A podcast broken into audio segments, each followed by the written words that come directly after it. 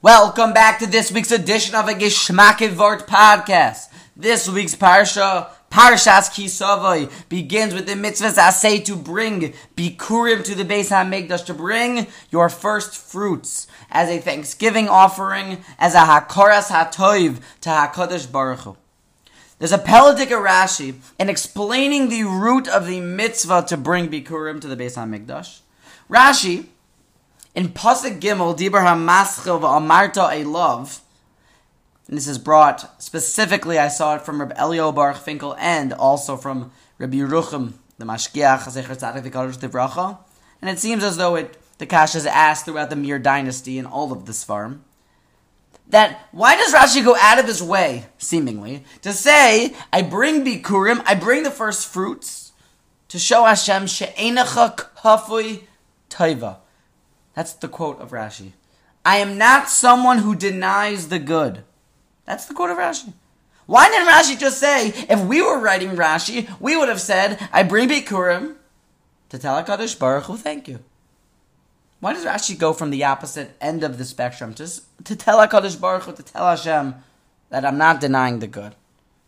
And the Teretz is like this, an unbelievable yisoid, that it would be impossible for us to say thank you to Hashem for all that He gives us. All it is possible to do is to give thanks in a way that Hashem, I recognize that it's from you and I'm not denying it.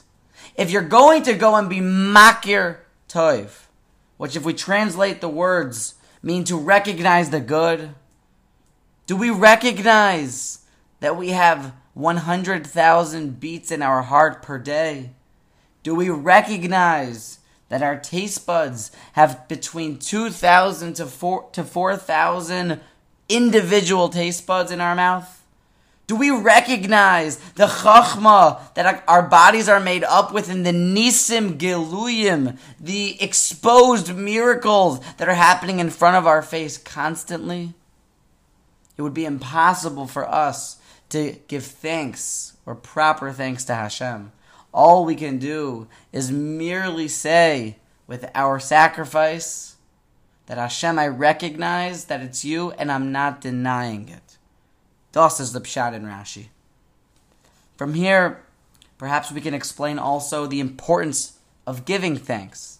When someone else, a human, a person, also does something that's nice to you, they go out of their way to do something for you, do we say thanks? Or do we say, that is very nice of you, and I'll remember this in Amir Tashem, maybe I'll even pay you back. Instead of just saying mere thanks. How important it is, Hakoras Hatov. We start Slichas, Amir Hashem, this Motzei Shabbos. HaKadosh Baruch Hu wants us to do tshuva during Elul. Rabbeinu Yonah, in the Sefer Sha'arei Tshuva, explains that tshuva is a specific escape route, escape route from jail. We have averos, we have sins, and if we would like to get out of jail, there is a get out of jail free card. We do tshuva, and we can escape.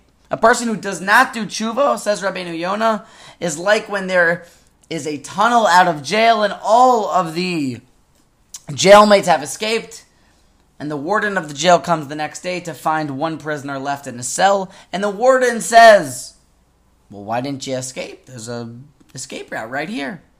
That's tshuva. If we don't employ this method that Hakadosh Baruch has given to us as a matana, as a gift as well, then we are like that jailmate stuck in the cell.